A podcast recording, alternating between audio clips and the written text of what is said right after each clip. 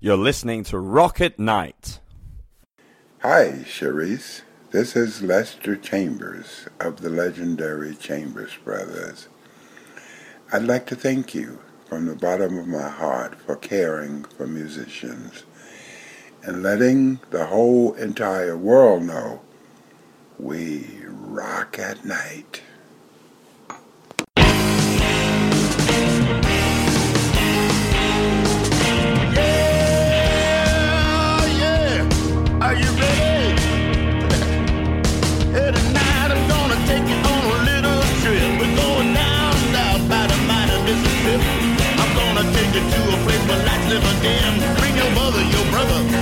Best friend. I'm gonna show you where they dance out in the street.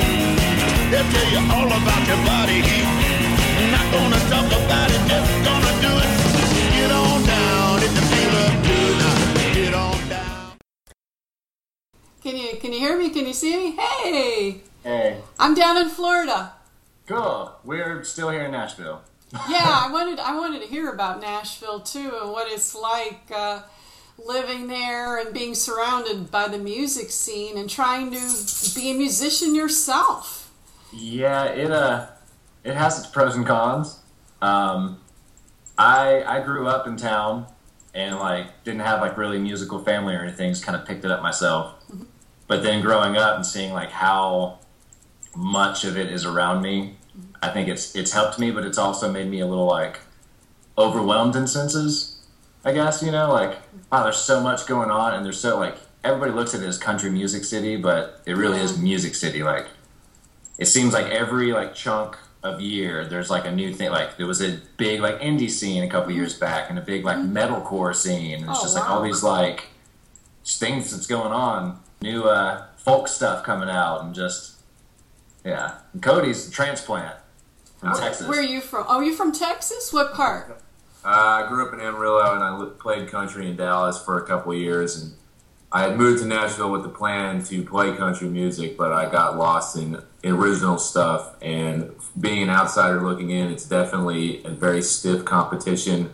The, the general atmosphere can seem to be a little more on the competitive side than on the communal side, which can be which can be you know upsetting but in the long term if you really connect with musicians as people and as friends you you start to find out that everybody's kind of in the same boat. We're all really hungry and we all just want to make that big break and everyone's got a day job and has to slave all day and then do the independent stuff at night and everyone's just trying to get a little piece and hopefully it'll be us someday it's, it's funny that you say that because you see, uh, we cover Detroit a lot, and I'm I'm originally from Detroit. Of course, you think Motown.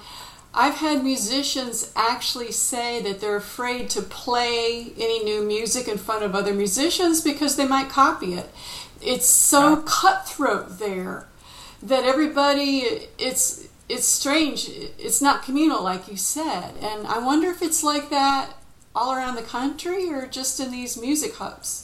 I I would almost think just as a musician, you always just kind of have that fear of being like, you know, oh, I made something and it's mine, and I want it to be recognized for what I did. But you know, like I know Flea from the Red Hot Chili Peppers has been like, look, there's eight notes that you can choose from, and like things are gonna get copied. You know, like nobody's gonna come up with the most original thing you've ever heard. Like somebody's gonna copy something eventually. Mm-hmm. It's just like you just gotta put it out there, and like you're, you'll write something new. So what if something copies it? Like Well, it's it's like the big white stripes controversy with the Black Keys going on. You know, we hear about that all the time in Nashville. How you know they're at each other's throats, and you know Jack White thinks that he was copied. You know, and all this, and like you said, I mean, there's only so many notes in a scale, right? And combinations, and eventually things are going to get copied. Well, I mean, I think it's something that to be said that's been going on for a long time, especially now we're in a position where, as far as elec electric music with guitar, drums, and bass, like most things have already been done for the most part. It's all been analyzed. But if you look into the 60s, into the rock revival, what were guys like Led Zeppelin doing? They were taking Robert Johnson's right. blues progressions and revitalizing them and showing their own way of expressing them. That's really what the White Stripes did with classic 60s rock, but they made it in a garage. It's the same thing now. Kings of Leon sound like U2 from the South. Like everyone's pulling from something. I mean, that's the whole point. If you hear something, you're subconsciously gonna somehow, you know, use that as influence. Mm-hmm. I think it's just if the music is good, it's gonna be heard. So Yeah. it's a you know. People do covers. People Absolutely. reinvent a song and then it becomes popular 20 years later, you know, a song from the 60s or whatever. Everybody has their own take on it. You I know, don't, I don't really have a problem with that. I don't think it's, it's easy to get upset about, but I mean, it's just music, right? Well, tell me about yourself. This is uh, you just came out with a fourth EP, and I saw your Senorita uh, you, YouTube video. You guys use a lot of humor in your videos, which I really like. Uh, Well, wh- where does that come from? because it, it mainly comes from being serious doesn't work too well for us. uh, we've we've tried to be like, oh, we're the cool guys in the band. And it's just it, you, everybody sees right through it, and you know, like this is what we're trying to do as a future career and something that we love. Like, want to have fun doing it. So it's like, might as well just be as goofy as we actually are, mm-hmm. and have fun while doing it. Well, you some of your videos are really amusing and, and they're really entertaining. Thanks. and they and they really mesh well with the music because it's funny you are kind of eclectic i mean you're kind of 60s motown in a sense some of the beats but then you're kind of i don't know what you'd call it grungy i mean i'm a big toadies fan and some of the stuff made me think of the toadies All right. you know kind of like rockabilly or you know that kind of a beat Am- what do you what do you call your music That I don't like rock. yeah, we- it's, yeah. it's hard for us to try to bring it to a point right now too. So we just say we're a rock band. Because what, what you were saying about, you know, what we sound like that, for me, is my favorite part about being in this band right now is for people to try to tell us what we sound like. Ah, Because so many people, like, have these, it's because it's so hard because we do pull, like, individually, each four of us pull from, like, 40 separate different bands that the other three guys never even heard of, you know? And so when that all comes together, it's this weird, eclectic, just pot of music history that we just kind of stir up and then get a ladle and then put it in a cup and try to serve it to somebody and hope that they don't spit it out. Uh, it's it's fun. Like after shows, you know, you got to keep in the mindset of somebody coming up and being like, "Hey, you sound like this band." Now, granted, I might not like that band, but for them, that might be their favorite band in the world. So I just have to keep, you know, be like, "Okay, well, you must really like us then." So I appreciate that. Yeah. We all listen to different stuff. We all listen to different music, and it all kind of combines together.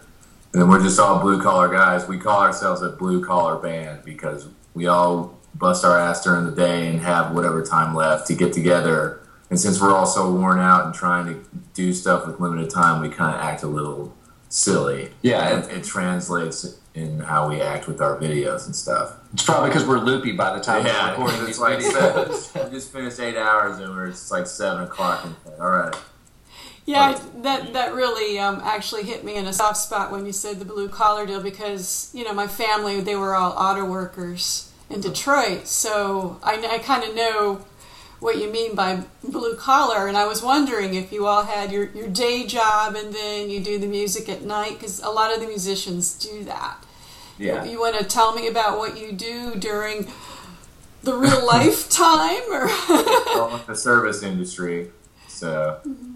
it's just hanging out in kitchens and trying to deal with nice customers. Sometimes they're not so nice, but you know, sometimes we're not so nice either. It's it's it's the good thing about working in service and being a musician is like, you know, as the musician standpoint of when you go on stage to to turn it on. So when you're at work and getting paid to do it, it's easier to just turn it on in front of certain customers to be like, hmm, you have a good day too, sir. kind of, uh, so but you know, you're the service industry, it helps that we're a lot of us have jobs that we're allowed to leave for a couple months and be able to have a job when we come back, which is why, you know, we get flack from friends be like, "Why don't you get a real job?" It's like, You can't. yeah, We, because No, we have to go out of mean. town and be able I- to come back. Doesn't that grind your butt when people say that? Like, when are you going to get a real job or grow up? Or when are you going to grow up? Or when are you going uh, to. It's I don't get it. I get it. It's just a thing where a lot of people see music and playing an instrument as a hobby, and it is for most people. But you know, we spent over a decade doing this. We've played hundreds upon hundreds of shows. We've had the big ones and we've had the really bad ones, and it's just like any other profession where you are in a you're a businessman in a Fortune 500 company. You have to start at the bottom, you know, sorting mail, and then eventually you work your way up to the top. It's just the same playing music. We started at the bottom playing in garages and we've been mm-hmm. fortunate enough over time to slowly rise and just you have to keep going. When you stop you stop it's just like working any other job but a lot of people just don't realize that but it's understandable and you just try to take it with a grain of salt for the most part do you think sometimes it's envy i mean i think sometimes people almost want to sabotage you or put you down because they really wish they were on stage like what you're doing. You know, yeah, I mean? we're dream chasers for sure, and I mean everybody had a dream that they wanted to pursue at one point, and we're just guys that have continued to do it and have made a lot of sacrifices to do so. It's definitely not a stable life, but it's very rewarding mm-hmm. at very small points in time. But it's so it's like so worth it. It's so worth all the grind, and we get when you get a win, it's a really good feeling. Mm-hmm. You just got to keep going. It's treasure hunting. So when you're at work, are you thinking songs in your head? Oh yeah, that's all day long. It's all they can attest to. The guys work together. That's all they talk about. So I work, and it's being in the service industry anyway. It's all musicians for the most part anyway. True. That's all you're talking about. You meet other guys from work. Yeah, it, it, working in Nashville, like if you have somebody that is in your crew who doesn't play an instrument, like they're more the outcast. Like oh, so what do you do? It's like, oh, you know, work and that's about it. It's like, oh, you don't you don't play? Like, oh, all of us play. Like, it's almost like Hollywood or New York City, yeah. where people go there to, with this big dream, and then they end up working in the service industry, yeah. and then at night they're doing auditions or doing. It's just, I guess it's the same thing in Nashville. Absolutely. It's a big tourist area. Oh, it's, the city itself has boomed the last couple of years, especially. They can't keep enough people out of here. it's uh, just exploding. The big hip city, lots of new stuff getting built up, but a lot of people do move here to pursue music, and you'd be surprised how many this town will spit out. You see so many people coming in and out, and they just they're sleeping in their cars, and they're not you know, really making good decisions. But you also got to be a good player too. It'll spit you out if you're not ready. Very competitive place to be if you want to be a musician. You know, it's funny. I was talking to some of my Detroit musicians, and they said that they sometimes they are approached that they need to pay to play, and or I couldn't believe that, and I heard that from some of my UK friends too. Is it like that in Nashville where some venues actually make the musician pay to play? There's it yeah. Um, as far as like pay to play, like I've I've heard that for like certain, you know, uh, like battles of the bands or stuff, mm-hmm. like basically for the organization to end up making their money back. Mm-hmm. Um, I I don't know. I personally don't feel right with the whole pay to play. It's like it's hard enough to get paid to play. Exactly. You get asked to like it's like, all right, on my soapbox for a second. Like as a drummer, like that shit's expensive. Like cymbals, sticks, blah blah blah, and then like I gotta cram it all into a car and then show up, and you want me to pay you money to come play, and then not, it's like, no, it's, no, that doesn't make any sense. Like it's slave labor. Yeah, that's what I think. I think it's really insulting. Yeah, it's it's kind of just a, a, cheap way I feel to be like, hey, uh, so you've worked really hard at doing what you're doing, and if you want to do it in front of people, you need to pay us to do it. Mm-hmm. Like, oh, okay. I think it's just it's easier to get entertainment at a venue than it used to be. You can you can put a karaoke machine up there, buy one for two hundred bucks, and you're set for a few years. And like the crowd that I think the main difference now, I guess, in the modern scene, I guess, is that the crowd now has more control than they ever has they ever have, and that's because you know with social media and with the accessibility of music now, where they don't have to actively seek it out anymore. They are now they have more control over over the you know the artist. The artist is not in control of the venue and the scenario. The crowd is now because they can very easily you know make you a negative review or a positive review, and they can show everybody that they're there. and it's just it's a crowd thing now. You have to please the crowd more than you ever have. We're not mythical anymore because the idolization of artists is no longer needed because you can idolize yourself with social media. So we're you have to play that game now. You have to learn how to cater to the crowd more than ever. It's it's interesting what you just said. It's almost like a social phenomenon. Everybody's doing the selfies, and everybody is on Facebook, and they they they have their own groupies, followers, mm-hmm. and the world revolves around them. So I guess they're not as interested in real celebrities because they themselves feel they're at the same level. Mm-hmm. That is wow. That's pretty profound. It, it is. Yeah. It's, it's hard to figure out how we can present ourselves as a good product in that way because we don't have as much of an influence as we might have in maybe 20 years ago. But now it's all depends on a crowd reaction. That's the only way you can get labels and talent agencies to bite is if you have people paying attention to you.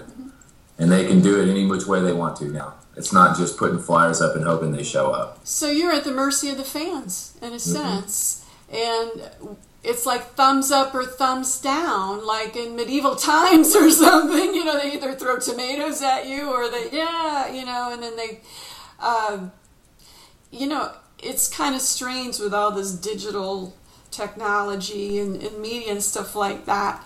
Um, bands, where do you make your money nowadays? Merchandise, right? That's one hundred percent.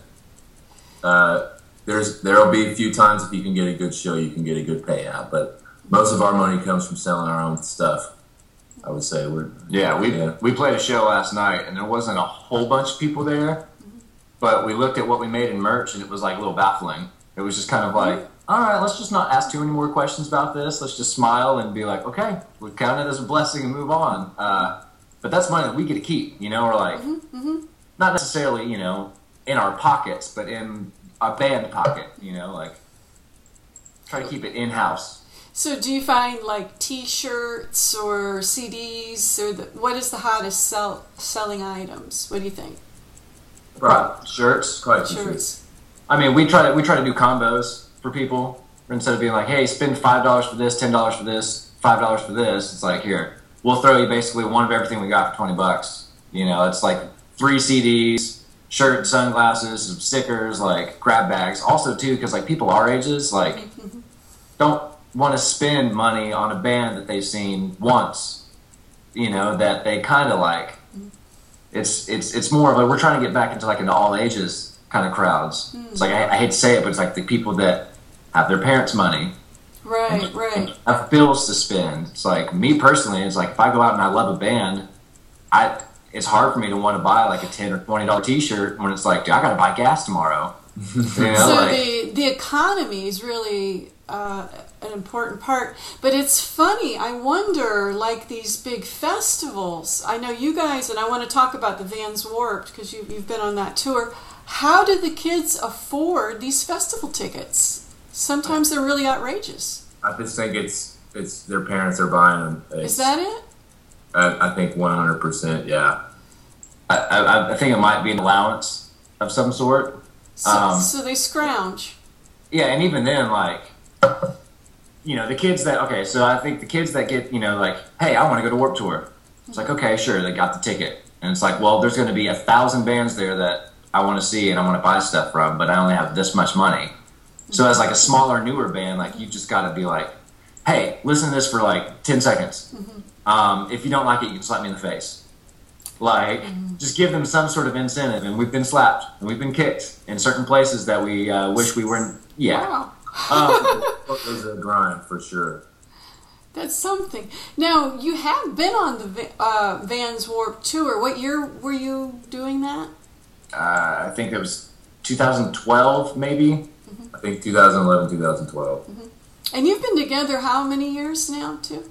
The the band has been a band for around 10 years. Um, in and out between members. Um, there's always been a original member at some point in time in the incarnation, whether or not who's been in or out. I see. But uh, we've gone through changes, but it's still been kind of the same thing. It's just grown, and people that have come in and out have kind of planted their seeds and helped build it. I guess. Well, I noticed even in the YouTube videos, I thought, wait a minute, they have really long hair and they look totally different, but now they look they have short hair and I, are they the same people or are they just what's the deal? some, some are and some aren't. Uh, yeah. One of our our singers that uh, had been in the band for a while, just he was in it longer than anybody else had, and I think he just kind of wanted to do something different. You know, he mm-hmm. spent all this time and investment, and he just kind of was like, time to give something else a shot. Right. And uh, Brent, our current singer, mm-hmm. was just he was playing lead stuff at the time, and instead of calling it quits on the band, was just like, look, mm-hmm. this is not the first time that this has happened to this band. that we've you know lost a member or tried to get rid of a member or something's like. Brent was just like, tell you what, I'll I'll take the wheel. Uh, I'll sing. We'll just get another guitar player. I joined the band again. We got Cody. Ended up things kind of uh, they they ended up gelling into their own uh, into this, and this is working really well right now for everybody. Oh, I'm, I'm glad to hear that. Now, what's it like touring, you know, with these different bands? I saw you, you toured with Pretty Reckless, Everclear, a bunch of different bands. I mean, what is the lifestyle like? When You're on the road. It's, yeah, it's fun, man. You get to act all you know mischievous and like rascals on the road. You know, you know, it's like sailors on land.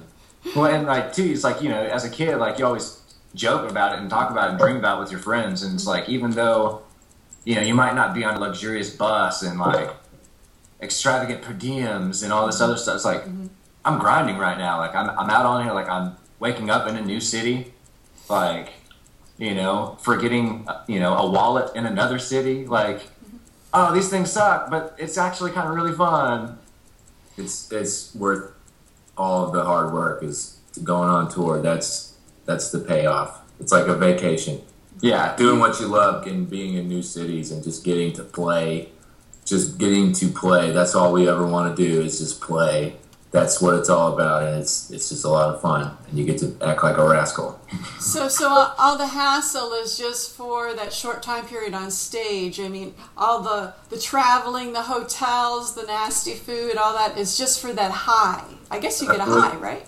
best Yeah. thing in the world I try to explain to people it's like a you know it's a runner's high. Mm-hmm. You know, like when you're up there, even if it's like you know a 15 minute set or something, like mm-hmm. that's even enough to just get up there with three other dudes that you've spent hours and hours in a in a room with to finally go and be like, hey, let's kind of you know show this off in front of some other people and see what they think about it. Mm-hmm. And even if it's a negative response, it's like we played good, like we had fun, mm-hmm. like it's it's for it's for the group it's for us as a group you know it's, it's camaraderie. Yeah. and being in a van and having to sleep in parking lots and and not showering for like six days. It's just you do it together and you do it for your guys. It's just brotherhood and, and doing what we do we're we're artists you know that's why we do this It's like a fraternity. yeah. yeah Cody's been hazed a couple times. Yeah, I bet. the new guy in the band uh, gets the, the short end of the stick, and Yeah, it's that's funny. Uh, what's what's the funniest thing that's happened to you on the road? Uh, i've got a good but okay, tell go me. for it. Yeah, I, I gotta think of one. Okay, I was in a band a couple of years ago. It was like a jam band, and we toured a lot in the South. And we were we had had a show in Louisville, and the next day we were going to play in Bowling Green. So we were driving back, and our van, which was pretty old, it ended up blowing up. It blew up. Wow. We blew it. And so we were stranded on the interstate, and we ended up having to get a tow truck and another pickup truck pick us up so we could play the show that night. And we said split up, and two of us went with the tow truck, and two of us went with the pickup.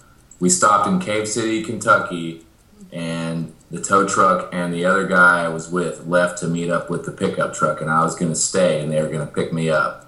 And the uh, pickup truck gets a flat tire on the interstate, so everybody's stranded on the interstate, waiting for uh, a state trooper to get them, you know, a jack and stuff. And I'm stranded in Cave City, Kentucky. I know I don't know what I'm going to do. It's the day after my birthday. I'm like 24 years old, and I'm just like, where the where the hell am I?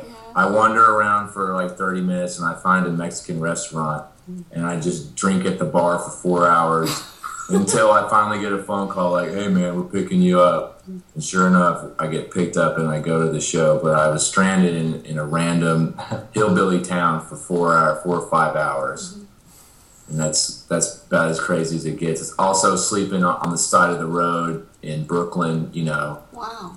waking up in your van and seeing everybody doing their normal thing and you know getting hit by you know mad cab drivers in New York City. New York City is, is is crazy. I loved it, but lots of crazy stuff. Yeah, I don't. I don't have anything that uh, devastating or crazy. I, mean, I've had. I Yes. Could sit here and bitch about some moments, but I'd probably just sit here for like the next 15 minutes and be like, and this time, and this time. But, uh, yeah, I don't know, like, it's just fun. Like, even, like, when I say, like, I could bitch about stuff, but even then, like, the next day, I'm just like, oh, it was kind of fun. You know, like, it sucked for the 30 minutes it was happening, but yeah, being on the road, road's fun. It's a vacation. You know, like, even though it's it's work, it's right, not work. right. You know? Well, do you have to haul your own equipment, or do you have people help you set up? You know, do the Oh. mics and all Oh, that all, stuff. blue collar, baby. Okay, so Yeah. it's like do it yourself. We turn down help because we have an image to update. That's true with the whole blue collar thing. You don't want to be there with the white gloves on, and you know, have your caddy there. that's that's interesting. Uh, any tours planned for the near future? Because you have this new EP now, EP or episode four. yes. Uh, Uh, when you going back on the road? Uh, at the moment, we're we're looking into things. Our bassist Preston is getting married tomorrow, Ah, and him and his his new wifey are going to be doing honeymoon stuff for a little while.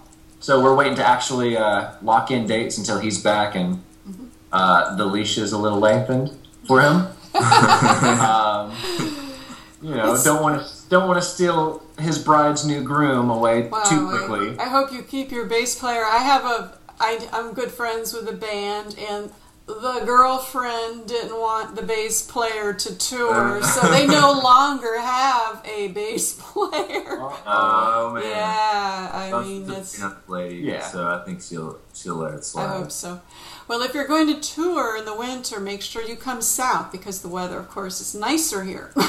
Yes. We actually played with the band last night that used to have some members from a band called Foxy Shazam that had some success, and they were really good. And they're from Cincinnati, and they they're looking to tour in January, so we might just team up with them and do a you know a winter tour in January around mm-hmm. just the. What's great about Nashville is there's so many you know large markets in a good you know driving radius, so we can hit a lot of towns on weekend runs. So we'll probably just do that with them. you know, a lot of the bands in the wintertime, they start off in Texas, they go along I 10, work their way through Louisiana, you know, and work their way down to Florida. And uh, winter is really busy season for us for, for gigs, festivals, and stuff like that because everybody wants to get away from the, the snow, Absolutely. the weather, and all that. So I'm, I'm hoping you guys will make it down. Have you ever been down to Tampa, Orlando, or played We down have there? played a few shows there. It's been a couple of years, I think, but we have been to Orlando a few times. I think we've done Tampa. Tampa sounds familiar. Mm-hmm. That sounds like something we've done. I think we've done Jacksonville a few times. But Ja- Jacksonville is definitely an easier drive because we don't have to dive down into the coast. Mm-hmm. But Well, if you come down this way, you could hit Gainesville, which is a college town. University of Florida's there, Orlando, Tampa, St. Petersburg, all around this radius here. There's uh, venues that, that you could probably find gigs at. So here's just kind of an off. I mean, it's, it's on topic, but a little off-topic question. Winter Park. Winter Park is around Orlando. Uh, is there any places to play down there? Uh, actually, there's a metal place, I think. Some some of the metal bands that I know. I, I do with different genres. Okay. Uh, Where The where- big, the big place in Orlando if you- is House of Blues. Okay. They have the House of Blues there, and of course Hard rock There's a there's okay. So the four of us. This band's a group of wrestling fans, Oh my goodness! and uh, three, three of us are more fans than than the other. But uh, you know, Full Sail University. Yeah, yeah, that's in Orlando right there. Full Okay, Sail. yeah. yeah. WWE films some of their stuff at Full Sail University, and we've just always wanted to visit. Do a wrestling tour. Yeah, just go down there and be like, oh man. Well, I mean, you've, the whole Disney thing is there, and Epcot and all that. I feel like wrestling, Hulk Hogan lives in our area. Yeah.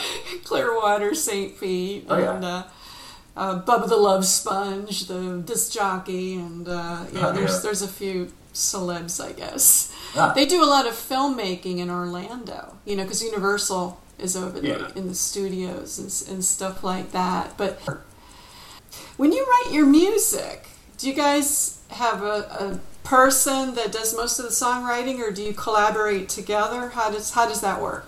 Yeah, each each song is usually a little different. Like it could be any of the four of us have a little riff that's just like, hey, uh, there's this I've been sitting on, and we build from that. Or Brent will just be like, hey, I've had this song in my back pocket for a couple. Like, you want to work on it? Sure, okay, let's figure it out. When there's been times we just get in after practice and somebody starts doodling, and it turns into an entire song. Um, it it's it's all four of us. You know, like we've all been in bands too that you know there's been a songwriter there's been the singer he plays guitar he writes all the songs we just show up and play but like this band i think also what helps with the sound too is everybody writes the song So everybody contributes a piece, or someone might say, "Hey, this is a good riff," or "This is a good, you know, drum beat," or "Let's try this." So it's really collaborative. yeah it's you know like Yeah. it'll be me being like hey you know it's like the drummer being like hey what about these lyrics or you know the guitar player being like hey you should try this drum part like oh okay yeah that works too mm-hmm. Like everybody knows enough about the the thing that they're not playing mm-hmm. to help what they're playing complement everything else if that if that makes sense i guess Yeah, it does totally. It sounds like you guys have some good chemistry going on, where it's truly a team. Per, Yeah. You know, deal. If there's one person that kind of is bossy, I mean, the whole thing kind of falls apart, and that's that's the hard thing about, mu- well, bands. Period. Keeping it together, personality wise, it's it's really hard. Chemistry is really important. It can be done. It can be done where there is a dictator, and it just has to be, you know, it has to be established very early on, and everyone has to be on board with it. But this just so happens to be a band where we all we all get along outside of it, and we just it's a very informal writing process, and we just go in there and just play the music together and see what we can do with it. It's like Cody saying that about us getting along outside of the band. Like that's for me has always been, you know, I'd, I'd played in so many bands, but the thing to me that was important, especially about the one that I'm going to commit to and be in for a while, it's like I'd rather be friends who are in a band mm-hmm. than be in a band with some people I become friends with. You know, it's like if for some reason like we can't do the music well, like I want to be able to connect with those people as opposed to being like, oh, we connect because we play music. It's like I want our music to be good because we connect. Uh, yeah, I'm also a big believer in that the more time you spend with people outside of the practice room or outside of the stage, you build a subconscious chemistry with those people. And it translates on stage because, I mean, a lot of people talk about playing in the pocket, and that's like what we all strive to do because that's when it sounds good. Playing in the pocket is not playing perfectly. I, I believe playing in the pocket is playing with the people you are playing with perfectly. You have to be, you have to have an understanding of each other because it's it's a communicative device. You have to be able to talk to the music and talk to the other guys that are playing with your instrument. It's, funny you say that. Uh, I actually had the opportunity recently to interview John McLaughlin, the jazz guitarist, and when he's on stage with the other people, the audience isn't even there. They all look at each other. It's almost like they're playing for the pure enjoyment for each other rather than and the audience just happens to be there it was it's kind of it's interesting and what do you think about that you're really playing it's like a com like a fraternity The good Yeah. shows Yeah. are when we are engaged with each other more than normal. Those Yeah. are when they're good, I think. And sometimes the energy's not there, but when it is there and everybody's kind of talking back to each other and moving around, that's that's when the music gets good. and you look at each other Oh yeah. you know like I have I happen to be a drummer too.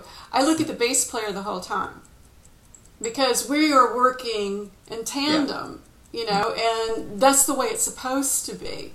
You're you're all doing your part, but you're you're kind of like nodding, like yeah, that's Yeah. good, or like let you know, or that you're like feeding off of each other. Yeah, Th- That's how I feel it is.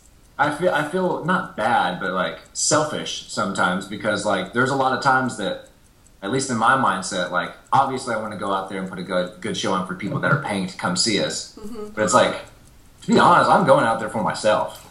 You know, it's like mm-hmm. I love doing this. Like Yeah. I don't care if there's a person out there or six thousand people out there. It's like I'm gonna enjoy being up here doing what I'm doing. Mm-hmm. Like it's fun for me. I look forward to being like, hey, you're playing someone's basement tomorrow. I was like, oh, I gotta go play music. It's like, oh, hey, you're Yeah. playing uh, Madison Square Garden. It's like, oh, cool, I gotta go play music. Yeah. You know, it's just like there's things that crowd reaction and stage reaction like it helps. It helps to like mm-hmm. elevate the enjoyment. Mm-hmm. But like regardless, like I you know we get excited for practice. You know, like mm-hmm. when we're when we're filming like you know music videos or like these little YouTube videos, we're like, man, we didn't get to play today. You know, like oh bummer, like kind of thing. Like It's like your daily exercise. It's Yeah. like something like breathing. You really, really need Oh, yeah. it. Like eating food. yeah, Absolutely. I, and did you want to be a musician when you were a kid? Is this something that just evolved, or Oh yeah, oh yeah. My uh, my dad was a musician, and I've been playing instruments my whole life. So it was only a matter of time. I feel like I I don't think I took it seriously when I was younger, but it clicked relatively short after that. But I was I always wanted to be a musician. I, I just wanted to be like my dad. You know, that's how it is. So I, I think I wanted like even as like a, a child, like mm-hmm. I wanted to be an entertainer. right? and you know like family would buy me like little toy guitars or like little toy drum sets and then like play around on those and once i started getting older like i remember like you know it was a little bit me before my other friends who started getting a little more interested in music and it wasn't until like middle school that like i finally had other friends like oh you got interested in guitar like oh you got interested in, in bass like you want to try to see what these three sound like together and like it didn't sound good but you know it was like okay, maybe we can do something with this. Maybe not you, but maybe we can do something with this. Uh, when you're a teenager, there's only so much bedroom playing you can do. After a while, it gets a little boring, and once you've mastered it in your bedroom, then you're ready to go out with your friends. so you think? I think a lot of a lot of us, especially in this band, were really fortunate to have met an, a lot of other teenagers that were around us that wanted to be rock and roll stars too, and just we were lucky enough to be in garage bands when we were in high school, and that's really where it all started. That's where it all starts. I mean, you can play in your bedroom for your whole life, but mm-hmm. it's not until you get out on stage that it really starts being fun. But like, there's those shows at the very beginning where you're freaking out and you don't know what you're doing, but you got to do it. It's so much fun. Mm-hmm. And we were just we were lucky that we knew guys that were in the same position. So I got to play in bands in high school, and they all get to play in bands in high school, and mm-hmm. that's when the hunger starts. And two, like, I mean, it was kind of beneficial growing up in Nashville too, like, because mm-hmm. I mean, I knew growing up, it was like, oh, you know, Music City. Right. I didn't really, really understand like how many people or like how big of a deal it was, and I think it was helpful for my growing as a musician, just like knowing all these people like growing up who were doing it, who could give me advice, like even as a punk ass teenager, being like, mm, man, whatever, but people kind of telling me like, hey, uh, maybe this, or like, here's a piece of mind for you, or like, helps, helps growth. It's interesting. So you have mentors or people that can kind of point you in the right direction, or I bet there's uh, music lessons stores, places everywhere. I would think. Yeah. In Nashville, I always think of country, but I, I yeah, like you said, it's really becoming a indie, alternative, rock, metal, everything, isn't it? Yeah. I mean, on a on a typical Friday or Saturday night, like take your list of venues, you can you want to hear something specific, you can probably find it. You know, it's not like oh, I can't find a you know a hip hop show tonight. Mm, it's like no, you can find find one of those. It's like oh, can I find a experimental dance uh, neo soul reggae group. Like, yeah. they're playing over at the Five Spot tonight. Like, All these niches, these weird, obscure niche type thing. You know, it's funny looking around, like in my area, we don't have as many venues as we did, let's say, 10, 15, 20 years ago. Have you noticed? I, I don't know, maybe it's different in Nashville, but it seems Oh. there's not that many live places to play anymore. to kind of put that in perspective, like a place that I grew up playing, uh, it was called the Muse, and I, you know, I had opened up for Plain White T's there. Um, Wow. This band opened for Flock of Seagulls. Oh my goodness, wow, yeah. and, and like other stuff. And now it's a Domino's pizza. Oh, And it's just like I pass it every day going to work, and it's just that little bit of being like, man, like I've done so much in my career at this, and it's a Domino's now. Like, wow. A lot of those old venues are starting to shut down too. I mean, the Masquerade in Atlanta, which has been like a three level, you know, venue for 30 years, is shutting down, and they're shutting down some other major one in New York. I think it's just harder to get people out of the house. It's easy to. Is that it? You think it's the economy that people don't want to pay, or I mean, we we don't really know to be honest. We we try we talk about it every show we play. We talk about it. It's like what what's the difference now than what it used to be like, and I think a lot of this the social media and technology has something to do with it. I think the economy has a lot to do with it. I mean, I think it's. I feel like we're kind of in a generational shift right now. Anyway, I mean, our generation is approaching 30, so we're you know starting to become influential in, in modern societal decision making, and it's just we're just kind of in a you know a plateau right now. There's really not. It's kind of flat, you know. We need one of those Republican uh, presidents elected so we can get some rock music back in the radio because everyone's going to be so upset. well, the the '80s did have some good music. I have to say. Uh, Yes, they did. you know, it's uh, my friend in the Netherlands. Uh, well, we have photographers and journalists all around the world for Rock at Night. He said they take warehouses and they'll get bands in a metal warehouse and they'll sit there with lawn chairs and the bands will play. And I mean, you don't need a fancy venue. oh no, we where we played last night was a basically like an empty brick classroom with with a couple curtains to maybe deaden a little bit of sound, but it was just mm-hmm. like a couple microphones, couple speakers, a uh, a mixing board. Go in there and set out and let's it's a rock show, just mm-hmm. play. Mm-hmm. And it was it was nice because you know without there being a stage too, it was a little more connected. You know, it was like the people that actually did show up for the show like got a show. They Right, got to right. be able to like they weren't separated from the band by like a stage or like production. It was like plop. We're gonna sit here right in front of you. We're gonna do our thing. It's Like intimate. yeah, It's Stand personal.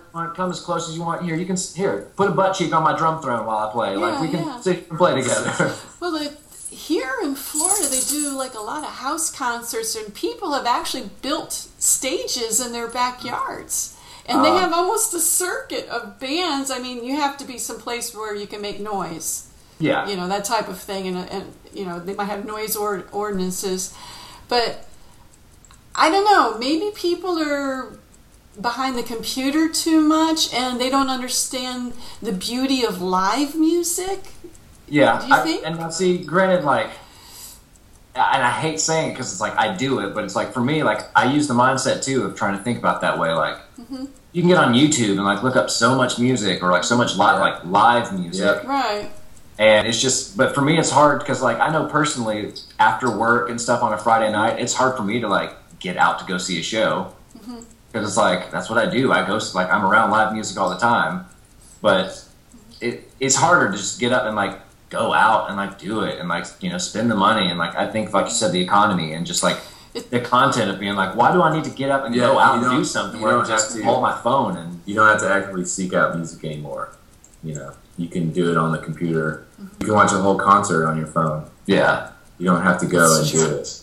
your phone tells you what bands you might like Yeah, I mean, you don't have to actively seek out music at all anymore. It's given to you, like it's spoon fed to you now. You know, it's it's it's sad though because even like you know, live productions of anything, be it a musical or acting, live music, it's just different when it's live. I mean, it's Yeah. not the same, and people are becoming too used to that. I, I hate to think that's the standard, but I guess it is. I mean, I relish anything live. Yeah. Even a bad, even a not very good band live Yeah. is still like it feels like it feels good. Yeah, It's like it- the same way that like that deaf people go to concerts and like they you feel the, like you learn the mm-hmm. concert from the vibrations. Like mm-hmm. You don't you don't feel a kick drum in your chest when That's you're watching true. a YouTube video or something, or you know somebody staring at you and singing something to you and like getting you involved. Well, even going to a restaurant, I get excited if someone's just playing the acoustic guitar. I think, ooh, live music. Yeah, and like yeah. you said, even if it's bad or the person's out of tune, I feel like it's special because it's live. I, that's just me. that's, maybe that's the thing is here maybe like in, a, in another 10 years since the live music thing's doing so bad that like live music in 10 years is going to be like this new underground like the new like thing. It's like oh have you went and seen a live band play recently? Like no what is what is that entitled? Like oh well it's great. You come out and you see these guys actually play their instruments in front of you. Yeah. And no screens. yeah It's frustrating for us too because we are great live. That's probably our strongest, you know, point as a unit is that we sound great live, and it's hard to replicate that on a CD. Exactly. You know, but man, we're good live, and we just we just we're trying to figure out how to get people to see us because it's we're, we're just good in that moment. So part of being in a band is entertainment and a lot of people use theatrics and some people really are intimate with the audience. They talk to the audience. They feed off of that. You can't get that from listening to a cd yeah. It's so it kind of mystifies me but i love talking to other musicians just to get some insight because it seems technology has hurt us. It's helped us in a lot of ways but we're losing that that human touch well, that's what it, that's the loss you get with the just. I'm sure marketing and presentability is a lot better now, but you lose the human connection. yeah You're listening to Rock at Night. Thanks for the intro melody. It's called Get On Down by Billy Bass Alford. Thanks.